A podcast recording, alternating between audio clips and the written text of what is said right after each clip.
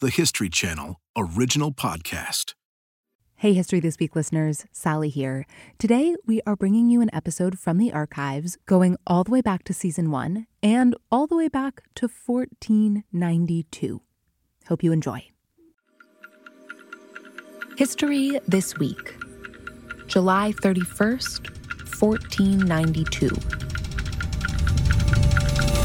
I'm Sally Helm.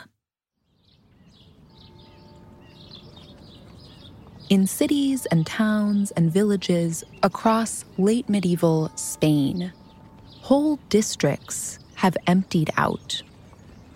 Houses abandoned, stores all closed up, and synagogues, which until recently had been alive with singing and praying, now sitting quiet. Exactly four months earlier, in March, the King and Queen of Spain issued an edict. By royal decree, all Jews in Spain must convert to Catholicism or leave by the end of July. And so, for the past couple of months, these districts, the Jewish districts in medieval Spain, have been full of furious activity. Some Jews are baptized in hurried ceremonies so they can keep their homes and their lives. Others say, No way am I converting. They're forced to sell all their belongings and then flee to the border. Some try to get passage on a boat to North Africa. There are stories of captains charging people huge amounts of money and then throwing them overboard before they arrive. Others are attacked or killed before they leave the country. But in the centuries before this, the Iberian Peninsula had been home to some of the most lively and bustling Jewish communities in all of Europe. There had always been tension, but for the most part, the dominant Catholic Spaniards had lived relatively peacefully alongside Spanish Jews and Moorish Muslims. But all that has changed. In part because of the rise of one of the most notorious institutions in history the Spanish Inquisition.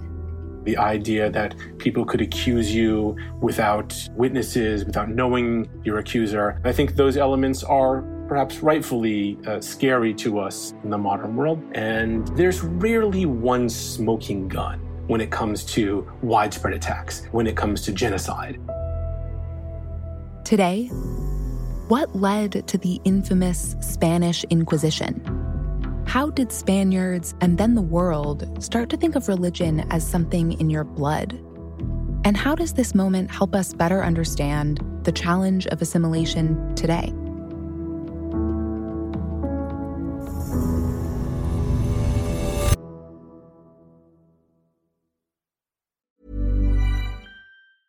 There's never been a faster or easier way to start your weight loss journey than with PlushCare.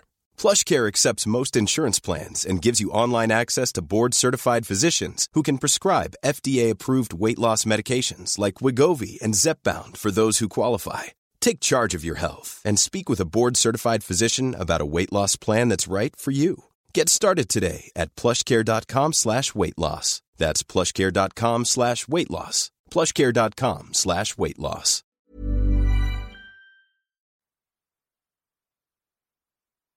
You've probably heard of the Spanish Inquisition, even if you maybe don't know all the details. This regime that began in the 1400s has a surprisingly prominent place in modern pop culture.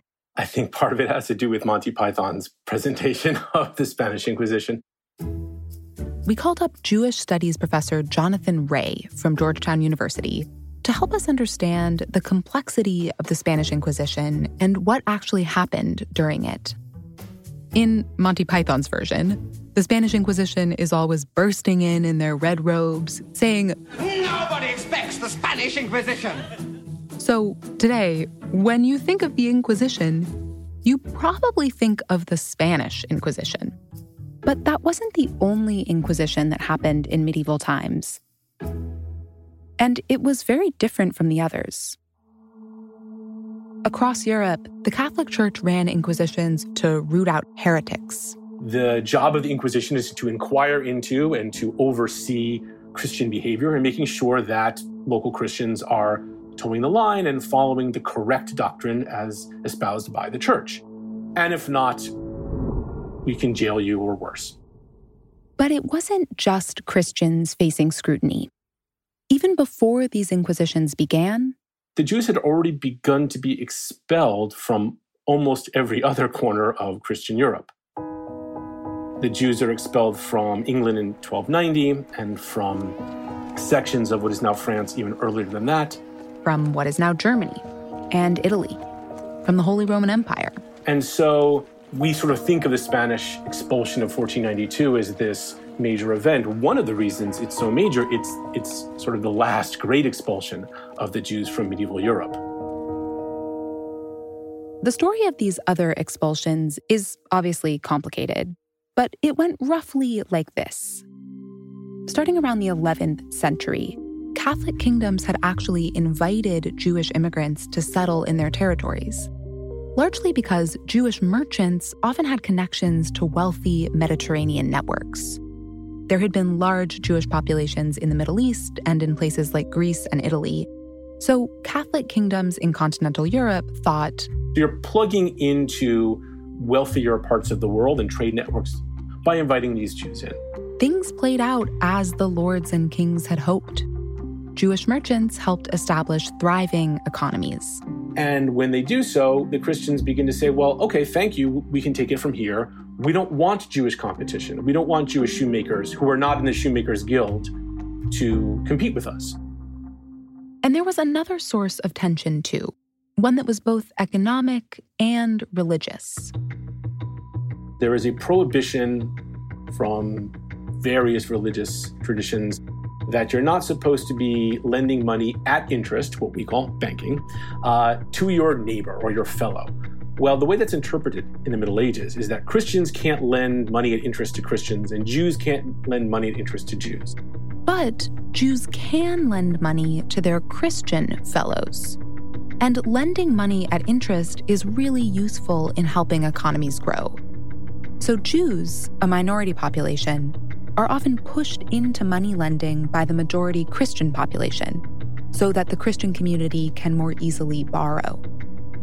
And this sometimes leads to tension because a lot of Christians end up owing money to Jews. This whole web of factors is one of the things that leads to harmful anti Semitic stereotypes today of Jewish people as rich or greedy or trying to exploit other people for money. In many kingdoms in Europe, tensions eventually boil over, and the Jewish populations are expelled. But in Spain, the monarchs are especially strong and powerful. And so, they're able to really keep the lid on this sort of popular agitation against the Jews a little bit longer than elsewhere in Europe. Now, this is not necessarily because Spain's Catholic rulers were more tolerant than other kingdoms. Muslims and Jews are in the direct protection and governance of the crown. And so this is not out of the goodness of their heart, but they are royal property. Basically, Christians paid money in taxes to their local lords. But Jews and Muslims paid taxes directly to the crown. They have always been sort of like cash machines for the monarchy.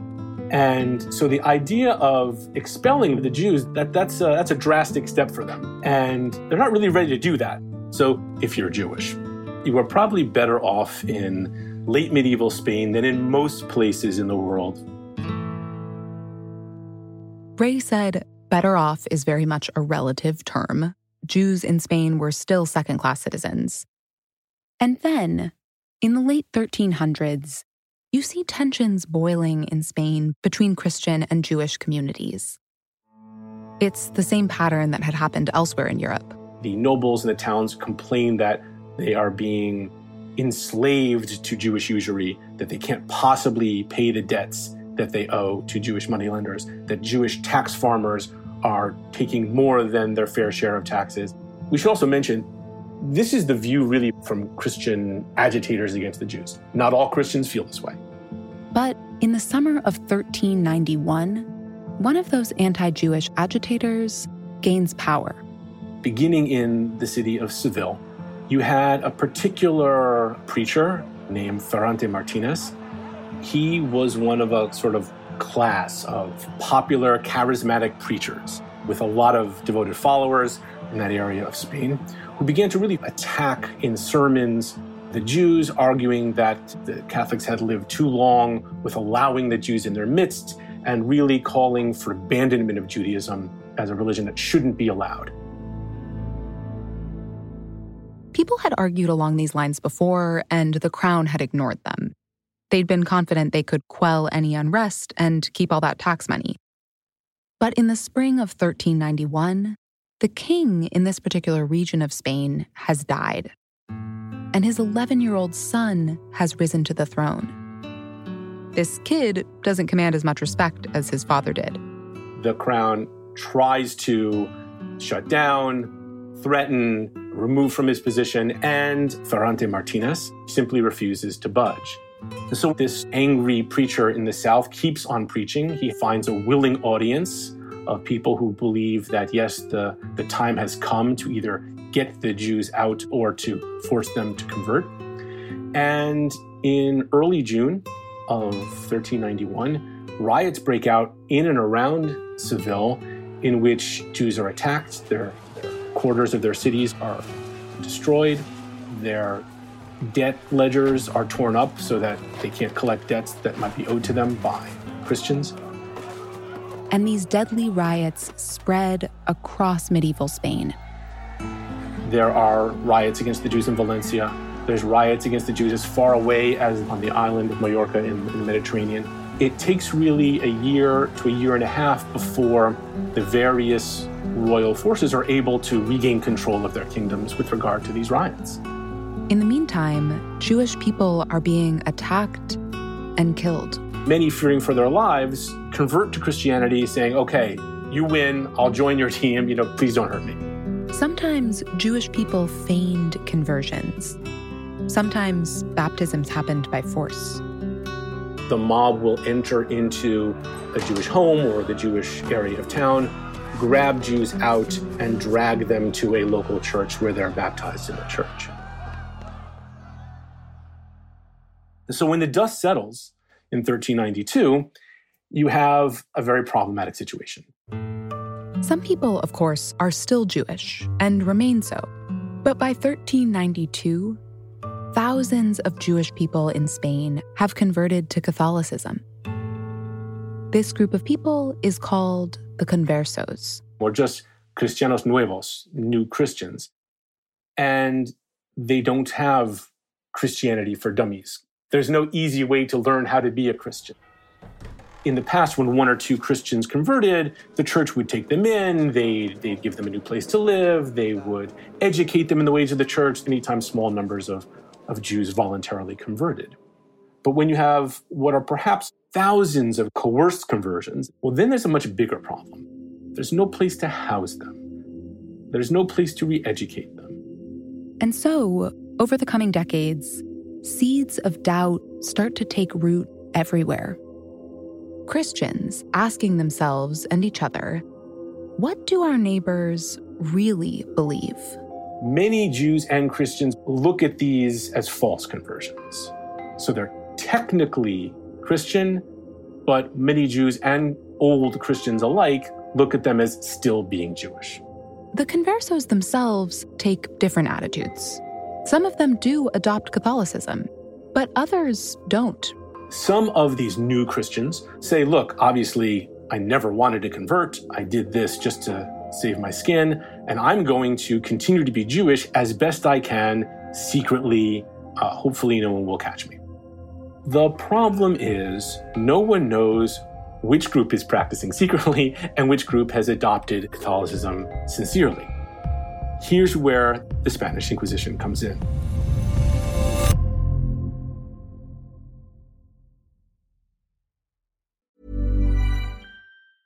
When you're ready to pop the question, the last thing you want to do is second guess the ring. At Bluenile.com, you can design a one of a kind ring with the ease and convenience of shopping online. Choose your diamond and setting. When you find the one, you'll get it delivered right to your door. Go to Bluenile.com and use promo code LISTEN to get $50 off your purchase of $500 or more. That's code LISTEN at Bluenile.com for $50 off your purchase. Bluenile.com code LISTEN. There's never been a faster or easier way to start your weight loss journey than with PlushCare.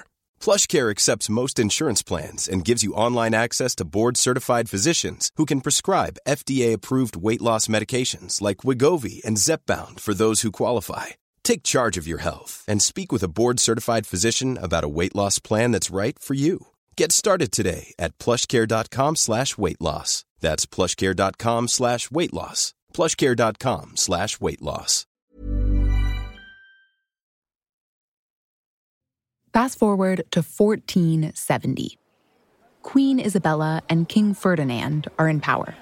They've united their kingdoms, Castile and Aragon, and their lands are flourishing. There are Jews and Muslims and Christians in Spain living in relative harmony. But there's a simmering problem. It's now been almost a century since the unrest in 1391. And yet, the descendants of those conversos are still called New Christians. Because, Christian Spaniards say, they stem from originally Jewish backgrounds. And so this becomes a real concern for both church and state. Why is it all these generations later and we're still making a distinction between new and old Christians? This shouldn't be. But there is still a lot of popular suspicion that in secret the new Christians are laughing at us and still practicing Jewish rites. And so at last, King Fernando and Queen Isabella turn to the Pope for help. They're trying to create this strong, united, Catholic kingdom. And there has been an Inquisition operating in some parts of medieval Spain, looking to weed out heretics. But the Inquisition has not been specifically focusing on conversos. In the 1470s, Isabella and Ferdinand decide that it should. They're worried that tensions between old Christians and new Christians could derail their plans for a unified Catholic Spain. So they say to the Pope, We need an expansion of the Inquisition because we're not talking about two or three local Christians perhaps not toeing the line. We're talking about thousands of Christian families all throughout our realm that may or may not be still practicing Judaism. This has never really been done before. And what's more, Ferdinand and Isabella say, We'll run the show, not the church. The Pope is like, Yeah, you guys need to run this yourself because it is too big for us to handle. And now the church had someone else to do their dirty work for them. And around 1480, 1481, the, the Royal Inquisition, which later gets dubbed the Spanish Inquisition, begins operating under royal control in Spain. They set up offices and tribunals all over the country to find conversos who might still be practicing Judaism. These are mostly Dominican and Franciscan friars who, who are part of the Inquisition. They're wearing, you know, um, priest habits, and they do have a stamp that is the stamp of the Holy Office. And they say, look, I, I, I come with my credentials, I, I'm representing the Holy Office, and you have to come with me. But there's a problem these monks have to solve that other inquisitions didn't have to face. There is no clear sense of what the conversos might be doing wrong. Because they seem to be practicing Christianity. But the Inquisition suspects that they're still practicing Judaism secretly. So the new inquisitors have to become experts in Judaism to know what to look for. And so you have these detectives trying to think of if I were a Jew, what would I do? And they, they're watching the Jews to see how Jews behave and what Jewish holidays look like and what Jewish practices are. And then they are rounding up conversos and interrogating them, saying, Have you ever done this? Sometimes the conversos say, Yes, I sweep the house on Fridays. I don't work on Saturdays. But that's not about Judaism. By the third or fourth generation of conversos, there are certainly some practices that conversos don't really know are Jewish. This is just the way their mother or grandmother taught them to do things. And in some communities where a lot of new Christians live together, people would say, that's how everyone in my part of town does things. I don't know. The Inquisition still sometimes takes this as evidence of secret Judaism, and they gather other evidence too. They use methods including torture or or witnesses who they they won't announce to say what they're doing. So I could denounce my neighbor saying, "Oh, she is absolutely lighting candles every Friday night." And it's up to the Inquisition to believe me as the nosy neighbor or not. If the Inquisition decides that someone is secretly practicing Judaism, they were asked to stand out in public wearing this sort of uh, sandwich board on them with their uh, sins written on it. I have, you know, bathed the dead for burial in the Jewish fashion. I have refused to eat pork. And they're made to parade around the, the town square, sort of publicly shaming them and really letting everybody know that we need to be on the lookout for this guy in the future. If you see or suspect he's doing anything like these crimes, contact the Inquisition. So now the Inquisition is acting on reports from suspicious neighbors. And this leads to neighbors making stuff up. If they don't like the guy next door, they might accuse him of secretly practicing Judaism. Then he could be turned over to the Inquisition and threatened, shaken down for money, even tortured, all because of a neighbor with a grudge the inquisitors begin to realize that everyone involved has an incentive to lie. So, do they believe these possibly lying Christian neighbors, the possibly lying conversos? What's really going on here?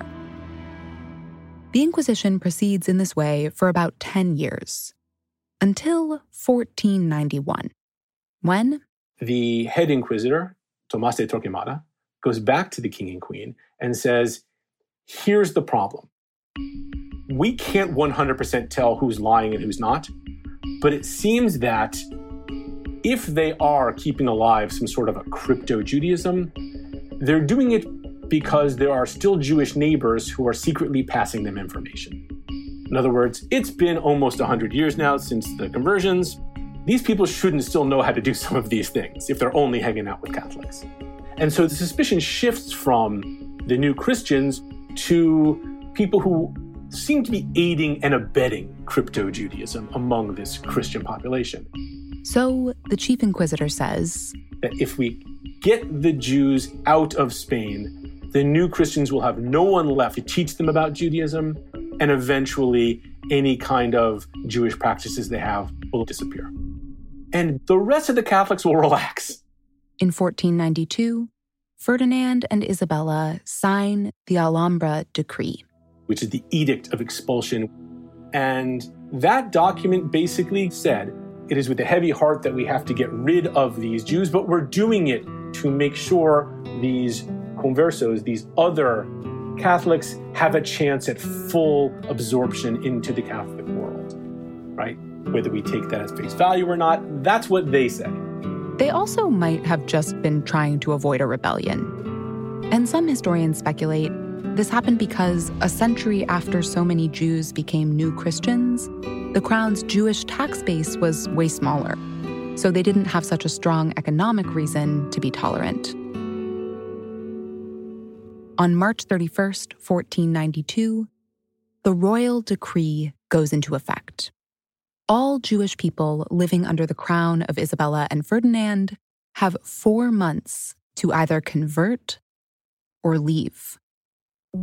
That's not a lot of time. There are those who believe that this short window was meant to get the Jews to convert rather than to leave. Whether that was the intention or not, many Jews did convert. Some thought, this will allow me to keep my life, my property, stay in my home.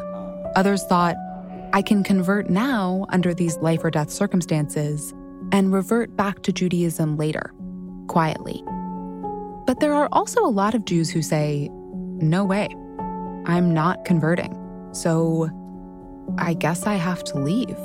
But if I have to sell all my goods in three months, I can't sell my house because everyone knows there's a hard deadline. And, and, and in the few days before the deadline, I'll sell it for peanuts. And so many of these Jews take almost nothing with them into exile. Some refugees walk hundreds of miles to the border with Portugal only to be turned away. they're threatened by the border guards to give them money or go back. And the Jews are like, we don't have any money. The border guards don't believe them. They all believe that Jews have hidden money in their clothes somehow. And if they don't bribe the border guards, they're not getting into Portugal. And so some of them end up returning to their hometowns. They have to walk all the way back now, shamefully accepting baptism, and now they're broke. Some refugees are even tortured or killed. Some, often those who had more money, do make it to places like Italy, Turkey, the Americas, or North Africa, where they're able to practice their religion. The descendants of these people are known as Sephardic Jews. In the US today, they're a minority. Most American Jews, including Jonathan Ray, have Ashkenazi heritage, tracing back to Germany and Central or Eastern Europe. As the Jews in Spain flee or convert, the Jewish quarters are taken over by Christians, synagogues are demolished or turned into churches. And perhaps predictably, the problems for conversos don't go away. The belief that, okay, you get rid of the Jews, hopefully you get rid of the suspicion among old Christians, takes a while to actually happen.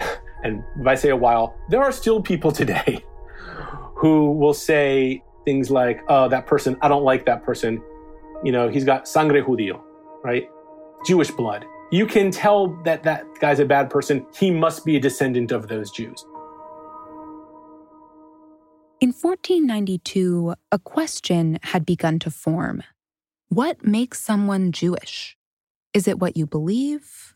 What you practice? Or is it blood? And the answer really depended on who you asked. So the Catholics will say, you know, Father, to their priest, Father, I know what you and the church are saying. I know these guys were, were baptized. I know they're Catholics. I know I have to accept them as my brother. But two weeks ago, that was Abraham the Jew, and I cannot wrap my head around the fact that that guy's now a full Christian. I can't, and he's not. He's not going to marry my daughter.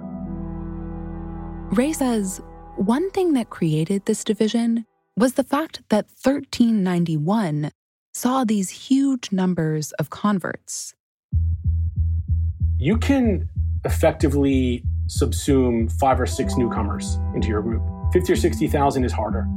So the numbers of Jews who enter into the Catholic world in Spain and Portugal, I think it's the size that creates the fear and the unwillingness of many Christians and Jews to believe the truth of that conversion. Ray says, though of course it's not a one to one comparison, we see similar dynamics today around things like immigration. Our laws say if you become a naturalized citizen, you go through the immigration process, and naturalization process in our country, you're an American the way everyone else is American. Well, legally, that might be true. Convincing all your neighbors that you're as American as they are, that can be difficult, especially if there are large numbers of you who still speak a different language or dress differently. This story comes again and again in cycles as groups of people try to define what makes us us. And can other people join the group? Whether they be religious societies or states or other groups, we have these rules which define our boundaries, which rarely are put to the test. It's in these moments of acute pressure on those traditions we really get a glimpse of the complexities and the limits of human ideals and human behavior.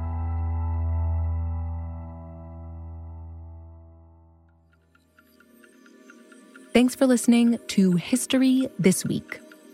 For more moments throughout history that are also worth watching, check your local TV listings to find out what's on history today.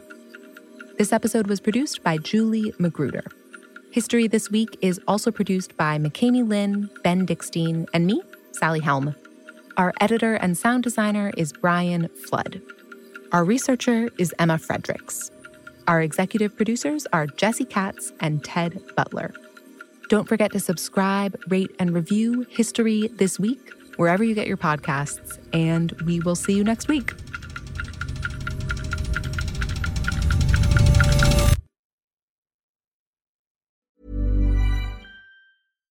Sick of being upsold at gyms? My guy, you're currently a base member. For $90 more, I can upgrade you to our Shred membership. For 130 more, you'll be a Swole member. And for just $300 more, you'll reach Sweat Platinum. At Planet Fitness, you'll get energy without the upsell. Never pushy, always free fitness training and equipment for every workout. It's fitness that fits your budget. Join Planet Fitness for just $1 down and $10 a month. Cancel anytime. Deal ends Friday, May 10th. See Home Club for details.